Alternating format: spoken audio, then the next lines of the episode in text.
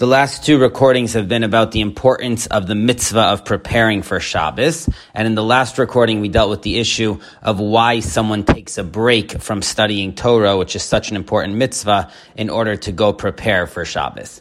In this recording, we're going to deal with another major question on this halacha, and that is how someone can suspend their honor that's due to them in order to go do this mitzvah. Because very often cooking or cleaning is going to be something which is beneath the dignity and the honor of a great Torah scholar or an elderly person, and halacha takes that honor very seriously. So how can the halacha ask those people to suspend their honor in this case in order to clean and cook for Shabbos? And it's clear that halacha does ask that because the stories in the Gemara, which are quoted by the Shulchan Aruch, are of great rabbis who are certainly due tremendous honor, and yet on Friday afternoon they could be found cooking and cleaning and shopping for Shabbos, something that they ordinarily would not have done.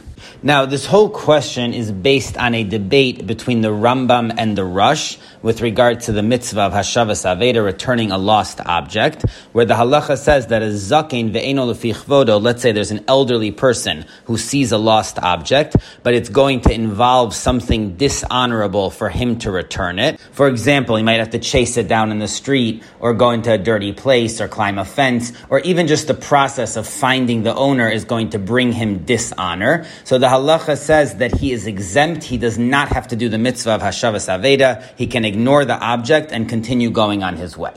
Now, there's a debate between the Rambam and the Rush. What if he chooses to do the mitzvah? So he understands that he's exempt and it's going to cause him dishonor, but he wants to go ahead and still do the mitzvah. So the Rambam holds in Hilchos Gzela Ba'aveda Yud Aleph Yud Zayin that he could choose to do the mitzvah voluntarily, and that doing so is even a merit. In other words, the person should transcend their own dishonor in order to do a mitzvah.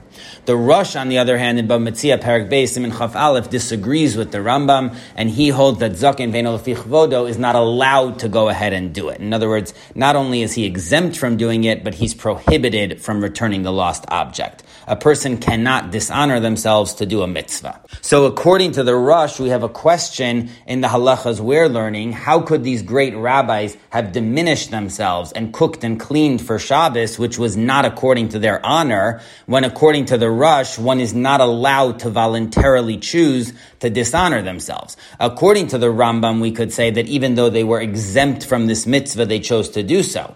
But according to the Rush, if they were exempt, they were also prohibited from dishonoring themselves. So how did they go ahead and prepare for Shabbos? So the Chuvas Chavos Yoyer in Simon Reish Hay asks this question, and he has a number of different approaches to resolve it. One, he makes a side suggestion that maybe these rabbis would do this work in the privacy of their home. So there was nothing dishonorable about them cooking for Shabbos because they were doing it in a place where nobody could see them doing it. And he says the same solution for the Rush, who used to cook his own matzahs for Pesach, even though the Rush himself holds that a great rabbi can't do something beneath him. So the answer might be the Rush did it in his own kitchen, in the privacy of his home, so nobody saw him doing it. So that's one practical suggestion of the Chavos Yair. But then he has two much more fundamental and important approaches to resolve this question, which also help shape the principles of this halacha. He suggests that there's a difference between a mitzvah which is kedusha, it's sanctified, versus a mitzvah which is just mundane. So returning a lost object is a mundane mitzvah, even though it's an important mitzvah, but the object is just a secular, mundane, lost object which has no sanctity, so that's why the elderly person can't choose to dishonor themselves in order to return it but something which is sanctified, and the example he uses is building the sukkah. The Maharil reports that he found the Maharam building his sukkah. So the question is, how could the Maharam lower himself to do something beneath his dignity? But since sukkah is a sanctified object, so he was allowed to go ahead and build it. And even more fundamentally, the Chavos Yair says, there's a story in the Navi where David HaMelech was escorting the Aron, the Ark, back to Yerushalayim after it had been captured, and he was dancing like a wild man, and his wife Michal criticized him that he's the king, so he shouldn't lower himself, and he responded sharply that he would act even more crazy for the honor of Hashem, to show his joy at bringing the Aron back to Yerushalayim. And the Navi is clear that David was right in that instance. So the question on the rush is, how could David choose to lower himself? But the Chavos Yair says, since that involved a sanctified object like the Aron, so he was allowed to and he was supposed to lower himself in order to rejoice with the Aron. So that's the Chavos Yoyer's approach to this. It seems according to that, let's say the lost object was tefillin or mezuzahs, then the Zakin Ben Vodo could choose to return it because that is a sanctified object. So similarly, says the Chavos Yoyer, with regard to Shabbos preparation, these rabbis were allowed to do it because they were preparing food for a sanctified day. So that's why it has the status of a sanctified mitzvah. The second very fundamental distinction the Chavos Yair makes is that there's a distinction between a mitzvah bein adam lechavero, between people, versus bein adam lamakom when it involves Hashem. When it involves doing something for someone else, so the whole criteria of the Torah is v'hafta l'reacha kamocha, that you should love others like yourself. So anything you wouldn't do for yourself because it's dishonorable, you don't have to do for someone else. So it makes perfect sense that a person only has to do a mitzvah to benefit another person if they would do that same level of benefit for themselves. But an elderly person who wouldn't dishonor himself to retrieve his own lost object doesn't have to do so for someone else's lost object as opposed to a mitzvah which is done for Hashem, where a person has to do it regardless of whether they would have done it for themselves. So there, there is no leniency if it's dishonorable for themselves. Regardless of whether a person's honored or not, they have to go ahead and do the mitzvah for Hashem. So again, that would explain Sukkah and Shabbos and how these rabbis were doing the mundane preparations for them, because since they're towards Hashem, there was no leniency of dishonor. So that's the Chavos Yair's two main approaches. Either there's a distinction between sanctified mitzvahs, which even a great rabbi or an elderly person can dishonor themselves to do, or alternatively, there's an exception for mitzvahs done towards Hashem where everyone is equally obligated and there's no leniency that it's dishonorable. Now, the Pri Megadim has another very fundamental explanation for this halacha, and this is quoted by the Biur Halacha and Simon Reish Nun. The language that the Rambam and the Shulchan Aruch use is lo yomar lo efgom kivodi. Person shouldn't say this is beneath my honor. Ki zehu kivodo. That is his honor shemechabed haShabbos. That he is honoring Shabbos. So the way the Pri Megadim explains this is that the Shulchan Aruch itself is dealing with the Chavos Yair's question, how could these rabbis voluntarily choose to do something dishonorable? And the answer, he says, is that is their honor. In other words, by honoring Shabbos, they are honored. And the key point, according to the Pri Megadim, is not that Shabbos is an exception, it's a unique mitzvah in this regard, but any mitzvah a person is doing brings them honor. In other words, it's our honor to be able to do mitzvahs. The difference between Shabbos and the lost object is a practical one. Because on Friday, when people see the rabbi cooking or cleaning, they know it's for Shabbos. So it's very clear from the context that the work he's doing is for the sake of the mitzvah. That's why it's permitted to prepare anything on Friday afternoon because everyone understands what it's for. But the lost object, when people see a rabbi climbing a fence and getting dirty and chasing something in the wind, so they don't know what the context of that is. They don't know that it's for a mitzvah. So that's why it's problematic. Because for the onlookers, it looks like he's doing something mundane and dishonoring himself. But anytime it's clear from the context that the person is doing a mitzvah, then they're allowed to do it because a mitzvah brings us honor by doing it. So we can never say that a mitzvah brings dishonor. So that explains how these rabbis prepared for Shabbos on Friday afternoon, even doing lowly tasks, because since it was clear that it was for Shabbos, like the Shulchan Aruch says, zehu kevodo, it brought them honor instead of lowering them. And the Pri Megadim says that also explains why David was dancing like a wild man, because since it was clearly for a mitzvah, he was celebrating the Torah, so that was permitted. And that would also explain how the rabbi built the sukkah or cooked the matzah. In all of those cases, it was very clearly for a mitzvah, so it would be permitted. So this is an important idea to remember that doing a mitzvah is our honor to be able to do it, and preparing for Shabbos, even cooking, cleaning, doing lowly things, is an honor for us to be able to do it. So this is a very important approach from the Pri Megadim. Now, this whole discussion leads us to a very fascinating debate.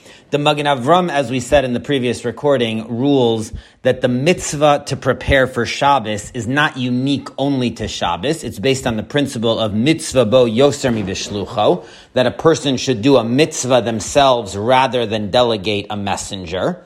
So the Magen Avram says that this basic rule would apply to all mitzvahs. A person should do it by themselves rather than ask someone else to do it. So the Tosefes Shabbos in Simon Reish Nun has a question on this Magen Avram, and he says that based on the Magen Avram's approach, it should be the same thing when it comes to a bris milah or a wedding, which are both mitzvahs. So the meal accompanying them is a mitzvah. So the greatest rabbis of the generation should do the catering themselves for the bris or for the wedding because it's a mitzvah, and they should do it themselves rather than delegate. But the Tosefes Shabbos rejects this idea because we don't find a halacha encouraging great rabbis to do the cooking themselves for the meal of a bris or a wedding.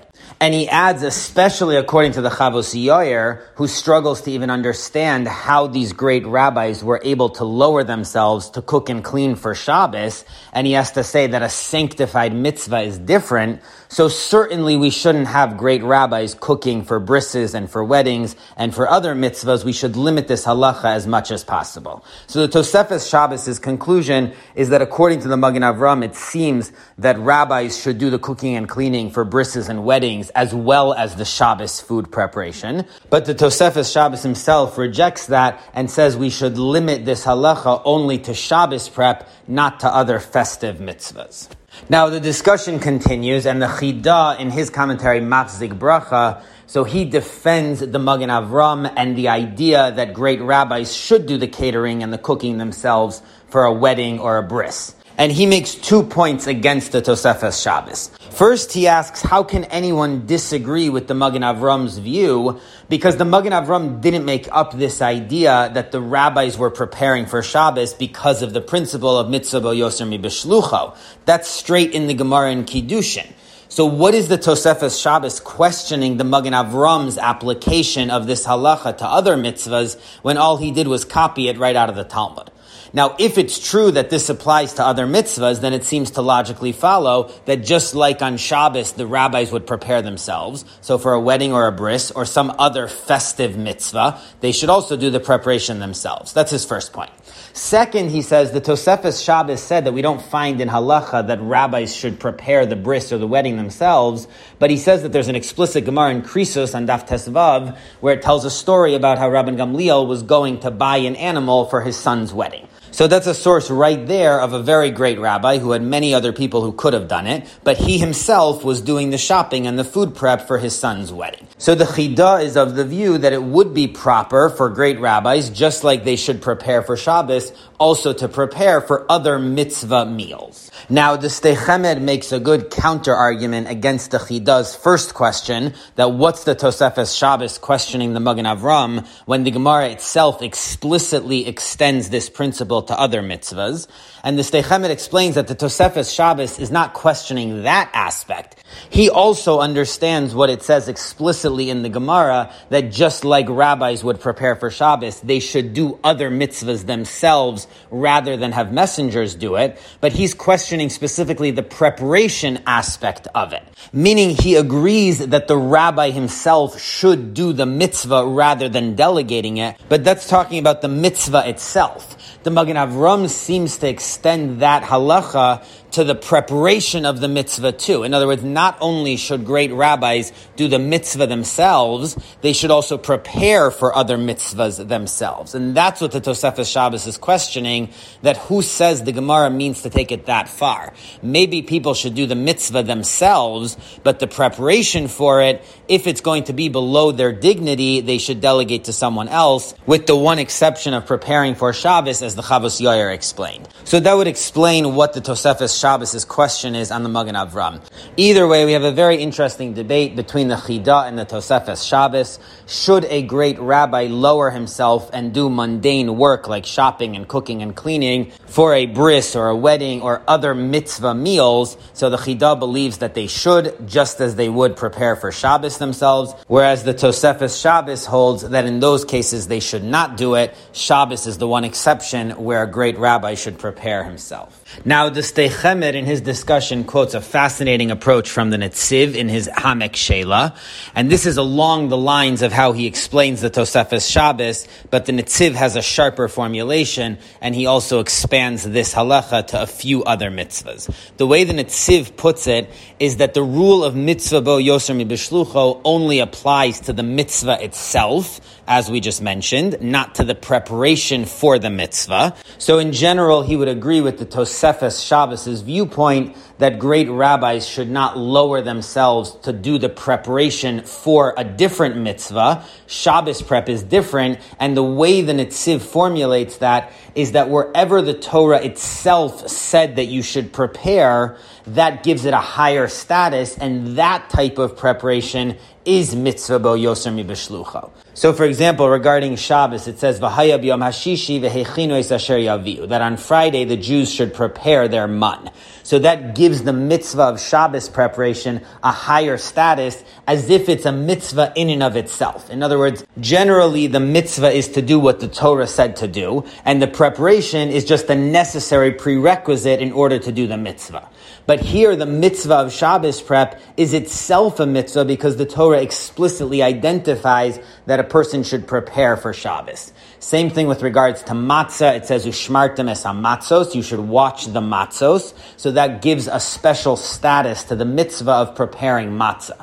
Similarly, with regards to sukkah, chag hasukos taselach, you should make a sukkah. So that gives building the sukkah a special status in halacha that it's not just a prerequisite to have a sukkah, but it is a mitzvah itself. So in those cases and other places where the Torah tells you to prepare, there we apply the concept of mitzvah bo yoser mi that everyone should do the mitzvah on their own. So those would be examples of cases where great rabbis should do the preparation, even if it's beneath them. And we mentioned examples before of many rabbis who prepared for Shabbos, and the Maram built his sukkah, and the Rush made his matzahs, so that would all be in line with this. As opposed to where the Torah does not explicitly say to prepare, so there it's just regular preparation, and there is no principle of mitzvah bo yoser mi so rabbis don't have to do it in those cases. So this is a very sharp formulation of this approach from the Netziv. And based on this idea, the Netziv adds a very nice explanation of the Pasuk. It says, Shamor es yom ha-Shabbos lekadsho. You should guard Shabbos in order to sanctify it. So the idea of guard Shabbos is that a person should prepare on Friday so that they don't have to come to violate Shabbos in order to get food and to get the things they need in order to enjoy Shabbos. They should look ahead and make sure that everything is prepared on Friday afternoon before Shabbos starts. So the Netziv says that seems obvious because a person's not allowed to violate Shabbos. So obviously they need to have some foresight and prepare in advance. Why does the Torah need to tell us something that we could have come to on our own with a little bit of reflection? But based on this idea, the Netziv explains that the Torah is trying to tell us that the preparation for Shabbos is the type of preparation which is part of the mitzvah itself, and therefore the rule of mitzvah bo yoser mi bishlucho applies. Had the Torah not told us explicitly that we have to prepare for Shabbos, then we could have said that keeping Shabbos is the mitzvah, and the preparation is just a prerequisite, but it's not a mitzvah the person has to do themselves. They could ask someone else to do it.